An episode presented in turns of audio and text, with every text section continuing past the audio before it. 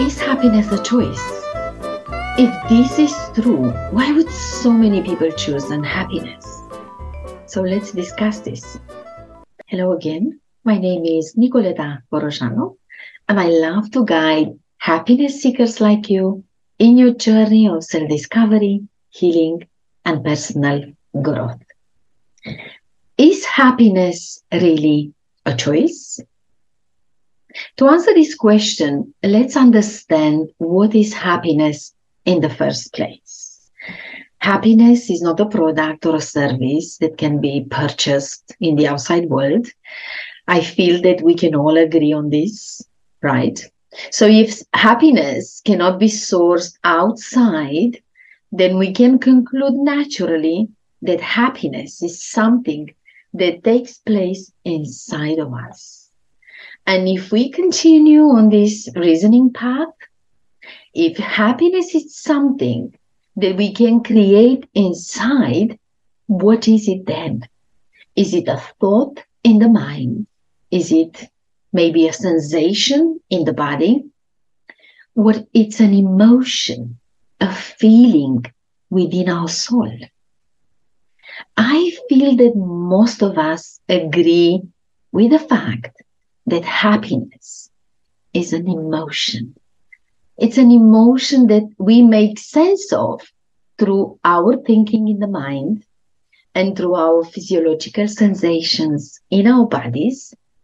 But this emotion of happiness, it's created by you inside of you. And yes, happiness can potentially be influenced by other factors.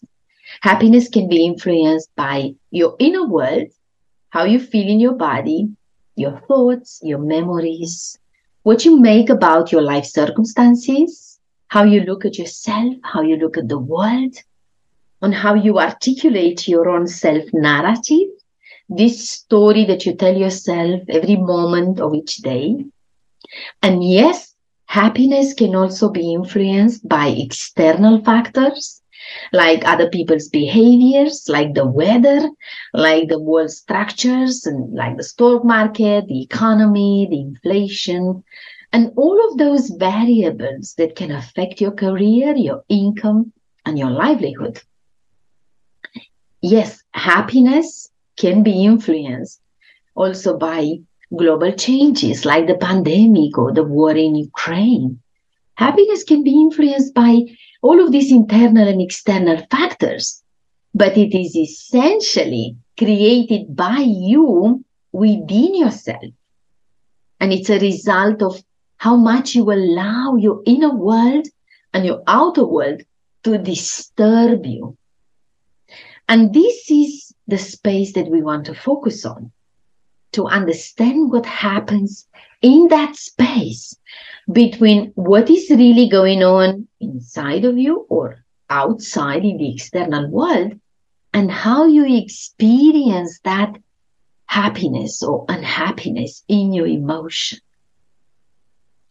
And it is so crucial to get this right. This can make all the difference in terms of your well being. Because if you allow for a little bit of space between your thought and your emotion, then you have control over that emotion. Because in that space, you can exercise your choice, your power, which means that whatever happens, you can actually choose to be happy despite some turmoil inside of you or despite some chaos in your outside world. But how does this really work? Let's say that you are dissatisfied with your physical aspect, or you feel insufficient in terms of your academic performance, or you are disappointed in your relationships with your family, or you feel betrayed by some of your friends, or you are annoyed with some of your neighbors, or you hate the social injustice. You struggle with these oppressive forces that run our lives. That is a reality. You can see it, it is undeniable and it is unpleasant. And these are good reasons to feel upset, to feel angry, to feel furious, to feel pissed off, or whatever adjectives better describe your feeling. So the question is now, shall you express your negative emotions? Yes, we know that emotional expression is actually good. It's healthy for us. But there's also the question, shall you maybe ignore the unpleasantness of life and think, you are happy, you can be happy. Because now we bring in a third dimension. And I'm asking you, do you really have to choose between being happy or unhappy? Can you be happy with what's working well in your life or for being alive if no other reason? And at the same time, can you maybe feel unhappy for everything that is upsetting and, and very unpleasant?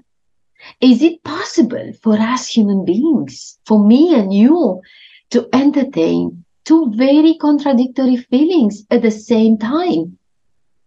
I feel that this describes, in essence, the art of living, the art of living well.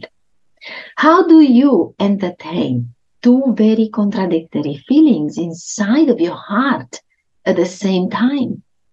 How do you live with this ambivalence of life? It might sound quite impossible for some of you. However, you are entirely in control of your emotion, of any emotion you come in touch with. You are in control how long you embrace it for. You are in control what you do with it afterwards when it's arising. Because whether you get trapped in that emotion and you keep it forever inside of you, or you just let it go you taste it a little bit, you dance with it, you get poisoned by it, but then you process it and you understand it and you accept it and you then surrender to it and you release it. You let it go. Well, however you deal with that, it is entirely your choice. If you are stuck in the pain of some old, very old wounds and life events, that have no connection with what's going on in your life right now in this present moment, if you ruminate in your mind what happened 20 or 30 years ago, what other people did to you, what you've lost, what you've missed, then you might miss on life. You might miss living this beautiful second. You might miss enjoying this gorgeous moment where you most likely have no issue in this very now, in this powerful present that we call life itself. If you are one of those people that gets attached to suffering, you must change how you experience life inside. This is not good for you.